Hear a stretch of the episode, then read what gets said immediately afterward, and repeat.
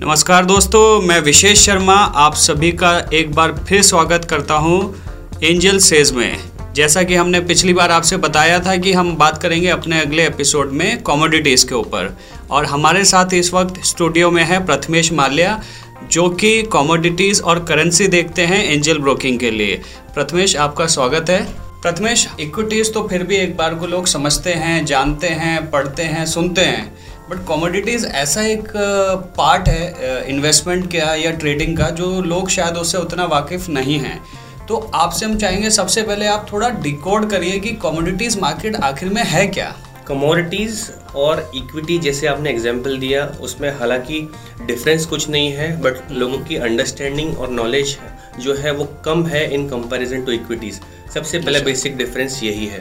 Okay. अगर आप compare करेंगे इक्विटीज में ट्रेड करना और कमोडिटीज में ट्रेड करना काफ़ी सिमिलरिटी है इन दोनों एसेट क्लास में okay. लेकिन खाली एक ही चीज़ यहाँ पे फ़र्क में आती है कि जो इक्विटी मार्केट है वो जो चालू होता है नौ बजे और थ्री थर्टी तक खत्म हो जाता है जहाँ पे लोगों का कंफर्ट लेवल्स होता है होता है लेकिन कमोडिटी जो है वो सुबह नौ बजे चालू होता है और रात को बारह बजे तक चलता है तो ये जो है रात तक जो होने वाली एक्टिविटी होती होती है उसमें जो टाइम लगता है वो टाइम देना ज़रूरी होता है। तो so, जैसा कि ऐसा बोल सकते हैं कि इक्विटी मार्केट है वो वनडे है क्रिकेट का और कॉमोडिटीज टेस्ट मैच है तो जहाँ से लोगों का इंटरेस्ट थोड़ा कम रहता है। And interest actually commodity equity का जो सस्टेनेबिलिटी है इक्विटीज़ में जो कंपनीज़ लिस्टेड है उनका मेन जो कारोबार होता है वो कमोडिटी से ही डिपेंडेंट होता है। एग्ज़ाम्पल के तौर पर आप देखेंगे वेदांता है। इनका मेन बिज़नेस कमोडिटीज का ही है माइनिंग का है। आप अगर फार्मा सेक्टर की बात करें तो इनका मेन बिज़नेस दवाइयों का है जो एक नथिंग बट केमिकल्स है जो एक कमोडिटी जैसे आप ऑटोमोबाइल्स की बात कर ले ऑटोमोबाइल्स में भी जो इन लोग मटेरियल्स रखते हैं उनका मेन मटेरियल रॉ मटेरियल होता है एल्यूमिनियम कॉपर जिसका पूरा मिश्रण होकर गाड़ियाँ बनाती हैं। तो अगर आप देखें इक्विटीज़ और कमोडिटीज़ को कंपैरिजन में इक्विटीज़ का जो सस्टेनेबिलिटी uh, है वो प्योरली डिपेंडेंट है कमोडिटीज़ के ऊपर। फिर आपके हिसाब से जो रिटेल पार्टिसिपेशन है वो एक तो आपने बताया कि रात तक चलता है मार्केट तो probably that could be the reason कि लोग उतना वक्त नहीं दे पाते होंगे शायद। उसके अलावा आपको क्या लगता है क्या मेन रीज़न है जो रिटेल पार्टिसिपेशन है पार्टिसिपेशन है वो बहुत कम है कमोडिटी में? रिटेल पार्टिसिपेशन uh, हालाँकि इंडिया में बिकॉज़ uh, ये ग्रोइंग मार्केट है इसीलिए पार्टिसिपेशन कम है okay. अगर आप ग्लोबली देखें तो कमोडिटीज एक अच्छा और बड़ा एसेट क्लास माना जाता है hmm. जिसमें लिक्विडिटी वॉलेटिलिटी और प्रॉफिटेबिलिटी इन तीनों का मिश्रण देखकर ये एसेट क्लास है जो काफ़ी अच्छी तरीके से ट्रेड किया जाता है in comparison because India growing market है हम uh, उस लेवल पे पहुँचेंगे हालाँकि जो भी रेगुलेटरी रिक्वायरमेंट्स है इस मार्केट को बढ़ाने के लिए हमारे जो रेगुलेटर है वो काफ़ी हद तक अपनी कोशिश कर रहे हैं कि ये मार्केट जो है साइज़ ग्रोथ और वॉल्यूम्स तीनों कंपैरिजन में बड़ा हो in compare to international market international market ठीक है। सो so, अभी थोड़ा सा आगे बढ़ते हैं। आप बताइए किस तरीके के सेक्टर्स हैं कॉमोडिटी में? किस जैसे हम लोग जब बात करते हैं इक्विटी हमें पता है कि फार्मा है इंफ्रा है अलग अलग थीम्स है जिसके ऊपर लोग फिर कंपनीज़ देखते हैं। कमोडिटीज में कैसा है रहता है ये सेक्टर कमोडिटीज में काफ़ी आसान है ज़्यादा सेक्टर्स नहीं है। इसमें हम दो चीज़ों दो सेगमेंट में डिवाइड करते हैं कमोडिटीज को। एक तो नॉन एग्रो कमोडिटीज एक agro commodities agriculture commodities clearly नाम में ही डिफाइन है कि एग्रीकल्चर से रिलेटेड जो भी कमोडिटीज़ है और जिसमें काफ़ी अच्छी लिक्विडिटी और वॉल्यूम्स होती है वो कमोडिटी जो है लिस्टेड है। Okay okay. और नॉन एग्री कमोडिटीज़ हालाँकि इंटरनेशनल कमोडिटीज़ होती है जहाँ पे प्राइमरीली प्रेशियस मेटल्स जहाँ पे गोल्ड और सिल्वर ट्रेड किया जाता है। फ़र्स्ट सेगमेंट है काफ़ी लिक्विड सेगमेंट है ये। उसके अलावा बेस मेटल्स है जहाँ पे पाँच मेटल जैसे कि लेड जिंक कॉपर एल्यूमिनियम निकल ये पाँच कमोडिटीज़ को ट्रेड किया जाता है और काफ़ी अच्छे वॉल्यूम्स और लिक्विडिटी होती है इन पर्टिकुलर कमोडिटीज़ में भी। उसके अलावा जो थर्ड सेगमेंट है वो एनर्जी सेगमेंट जहाँ पे क्रूड ऑयल और नेचुरल गैस और नेचुरल गैस जो है ट्रेड किया जाता है। तो अगर आप देखें इक्विटीज़ और कमोडिटीज़ में इक्विटीज़ में करीब अराउंड सेवन थाउज़ेंड स्टॉक्स है जो लिस्टेड है। तो अगर आप आसानी के तौर पर देखें तो कमोडिटीज में ज़्यादा सेगमेंट्स नहीं है। आपको जो पॉसिबिलिटी ऑफ़ चॉइस एलिमिनेशन जो है वो एकदम सिकुड़ जाती है। और आप आसानी से अगर आपको एक कमोडिटी पकड़ के ट्रेड करना है तो, तो ट्रैक करना भी इजी हो जाता exactly, है बराबर। बिल्कुल बिल्कुल। सो so, uh, जैसे अभी इक्विटीज uh, है वो उनके लिए हमारे पास बी है एन है जहाँ पे कमोडिटीज के लिए क्या एक्सचेंज है किस तरीके का एक्सचेंज है कौन है जहाँ पे जाके हम लोग कर सकते हैं ट्रेडिंग जैसे इक्विटी में बी है और एन है वैसे ही कमोडिटी में एमसीएक्स है which is multi commodity exchange जहाँ पे ज़्यादातर नॉन एग्री कमोडिटीज ट्रेड किया जाता है। हालाँकि एमसीएक्स में कुछ एग्री एग्रीकल्चर कमोडिटीज है जो ट्रेड किया जाता है। अच्छा। लेकिन एनसीडीएक्स प्राइमरीली जो है वो नॉन वो एग्री कमोडिटीज के लिए डिफाइंड है जहाँ पे ज़्यादातर कमोडिटीज की ट्रेड एग्रीकल्चर कमोडिटीज के लिए होती है। तो एमसीएक्स और एनसीडीएक्स ये दो प्राइमरीली मेजर एक्सचेंजेस है जहाँ पे कमोडिटीज ट्रेड किया जाता है इंडिया में। इंडिया में। तो सपोज़ जैसे अगर किसी इन्वेस्टर का नॉर्मल डीमैट ट्रेडिंग अकाउंट है एंजल ब्रोकिंग के साथ या किसी और ब्रोकर के साथ तो वो उसी डीमैट ट्रेडिंग अकाउंट से वहाँ पे ट्रेड कर सकता है या उसको कुछ एक अलग अकाउंट खुलाना पड़ेगा उसके लिए। हालाँकि अकाउंट ओपनिंग प्रोसेसेस के बारे में मैं ज़्यादा रोशनी डाल नहीं सकता बट ये बात तो क्लियरली समझ में आती है कि अकाउंट ओपनिंग जो है अभी डिजिटली डिजिटली पॉसिबल है। और जब भी अकाउंट ओपनिंग करते हैं तभी खाली इक्विटी या डिमेट अकाउंट ओपन नहीं करते। हम्म। उसमें आप सारे एक्सेस ले जाते हैं जहाँ पे आप इक्विटी ट्रेड कर सकते हैं कमोडिटी ट्रेड कर सकते हैं करेंसी ट्रेड कर सकते हैं। और हमारे रेगुलेटर ने काफ़ी आसान कर रखी है चीज़ें जहाँ पे ये सारों का लेजर भी है वो एक it is only one ledger equities का पहले अलग लेजर अलग होता था कमोडिटीज का अलग लेजर होता था करेंसी का अलग लेजर होता था। हालाँकि ये सब जो है बाधा है जो है रेगुलेटर ने निकाल दी है और एक ही लेजर है जहाँ पे अगर आपने फंड्स ला दिया कोई भी ब्रोकर के पास तो आप इक्विटी सेगमेंट में भी ट्रेड कर सकते हो कमोडिटी में भी कर सकते हैं या करेंसी में भी कर सकते हैं। वंडरफुल सो रेगुलेटर आप बात करें तो कौन रेगुलेटरी बॉडी है जो इसको रेगुलराइज करती है जो इंश्योर करती है कि यू नो एथिकल प्रैक्टिसेस रहे सही तरीके से चलता रहे सब?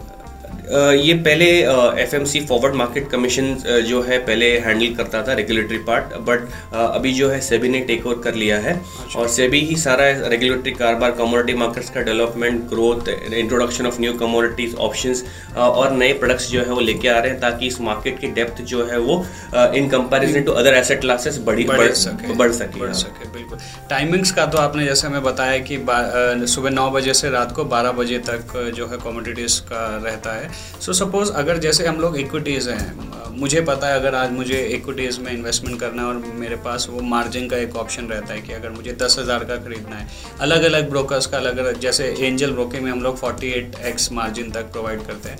कमोडिटीज़ में मार्जिन का कैसा सिचुएशन रहता है? मार्जिन का जो सिचुएशन है वो ब्रोकर टू ब्रोकर डिफर करता है।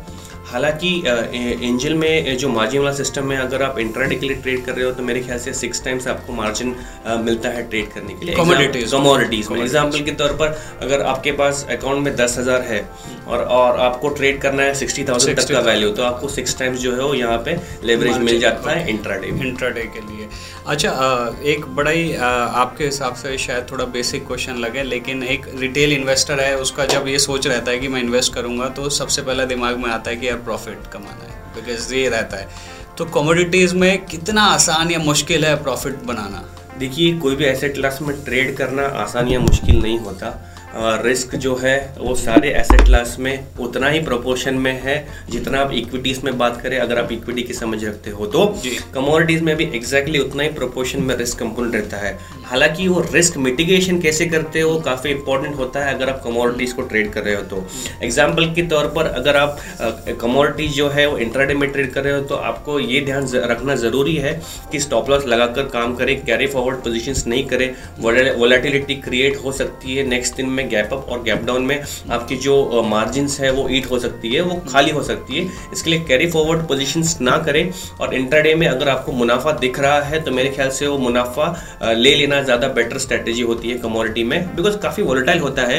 अगर एक रुपए की मूवमेंट भी होती है कोई कमोडिटी में, या चार रुपए की मूवमेंट कोई होती है बिकॉज़ ये कमोडिटी लेवरेज पोर्शन है तो वो टर्न आउट होती है काफ़ी हद तक बड़े प्रॉफिट में, अगर आप लॉट के हिसाब से इस पर्टिकुलर कमोडिटी को ट्रेड करें ट्रेड करते हैं। एक चीज़ प्रथमेश, जो मैं आपसे जानना चाह रहा था कि सपोज़ अगर जैसे इक्विटी है इक्विटी हमें पता है कि बहुत हद तक अपने इंटरनल फैक्टर्स पे डिपेंड करती है, भले ही वो प्राइस का फ्लक्चुएशन हो या कंपनी रिलेटेड हो बट कॉमोडिटी में शायद आपको नहीं लगता कि ग्लोबल फैक्टर्स ज़्यादा रहते हैं। जैसे आपने ऑयल की बात की तो ग्लोबल फैक्टर शायद ज़्यादा रहता है। इसलिए लोगों का उतना थोड़ा एक डर लगा रहता है कि पता नहीं चाइना और यूएस का क्या हो जाएगा या मिडल ईस्ट का क्या हो जाएगा।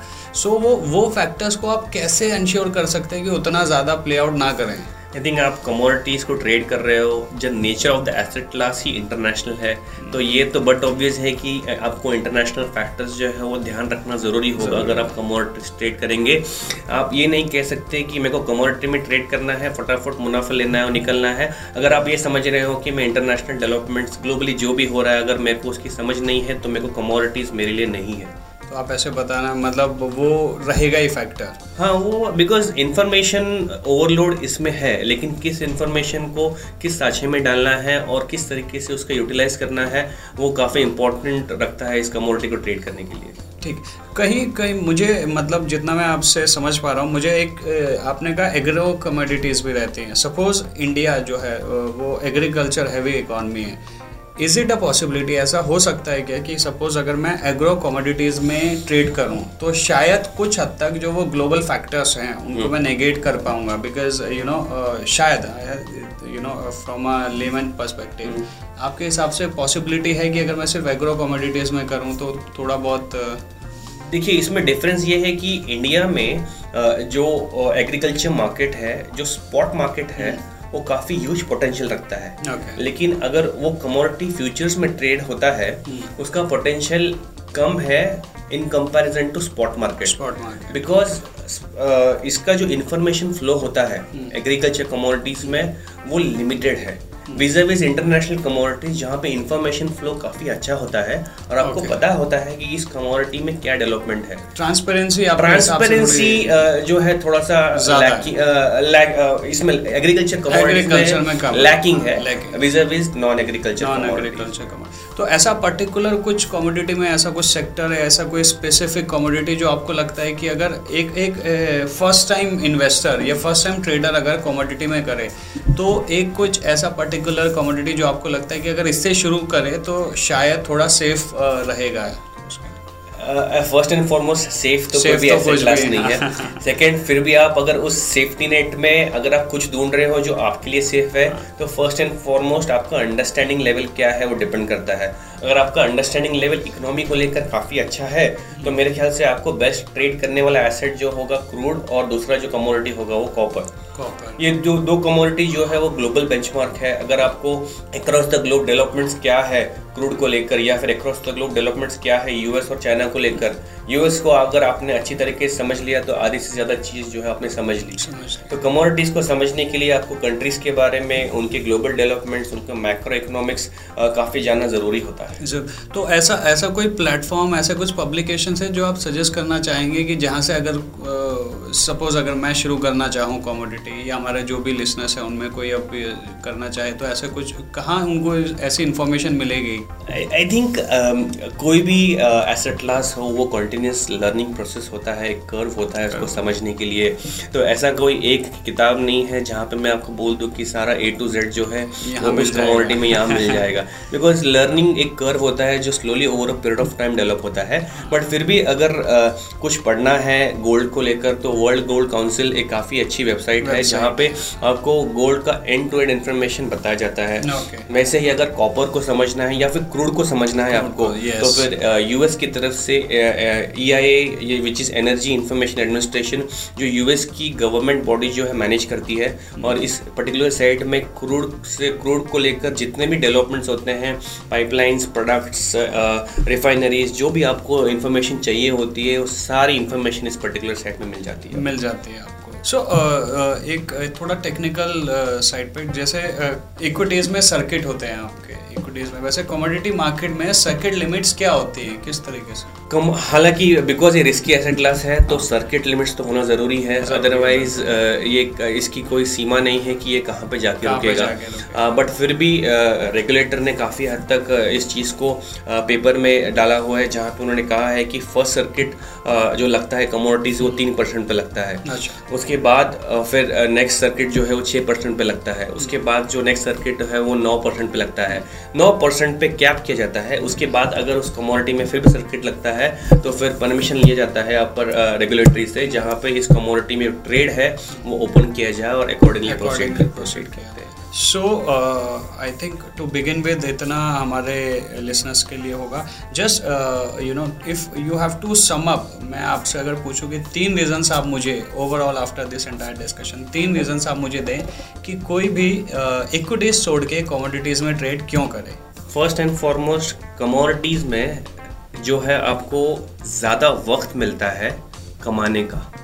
इक्विटीज में जो है वो साढ़े तीन बजे आपकी दुकान बंद हो बंद जाती, हो। जाती है। कमोडिटीज में बिकॉज़ ज़्यादा देर ओपन है तो पॉजिटिव वे में आपके पास ज़्यादा टाइम है आपको ट्रेड्स करके इसमें प्रॉफिट कमाने का। सेकंड इसमें मार्जिन जो है वो पाँच से छः percent of the overall contract size है। इन कंपैरिजन टू इक्विटी बहुत कम है। तो सेकंड बेनिफिट ये है कि मार्जिन जो है वो कम लगते हैं इन कंपैरिजन टू इक्विटीज हाँ। थर्ड जो है इसमें पॉसिबिलिटी ऑफ़ प्रॉफिटेबिलिटी ज़्यादा है। अगर आप डिसिप्लिन ट्रेडर हो तो। अगर आप डिसिप्लिन ट्रेडर नहीं है तो जितना प्रॉफिट पोटेंशियल रखते हो इस एसेट क्लास में उतना लॉस का भी पोटेंशियल उतना ही होता है। तो देखा दोस्तों आपने प्रथमेश का कहना है कि डिसिप्लिन अप्रोच बहुत ज़रूरी है कॉमोडिटीज़ मार्केट में आपको बनाए रखने के लिए। प्रॉफिट्स होंगे लेकिन आपको जो है उस तरीके का अनुशासन बनाए रखना होगा। Thank you so much Prathamesh. ये इन्फॉर्मेशन शेयर करने के लिए और हम उम्मीद करेंगे कि लोग अब कॉमोडिटीज़ में ही वैसे ट्रेड करना शुरू करें। बहुत बहुत धन्यवाद आपका। Thank you very much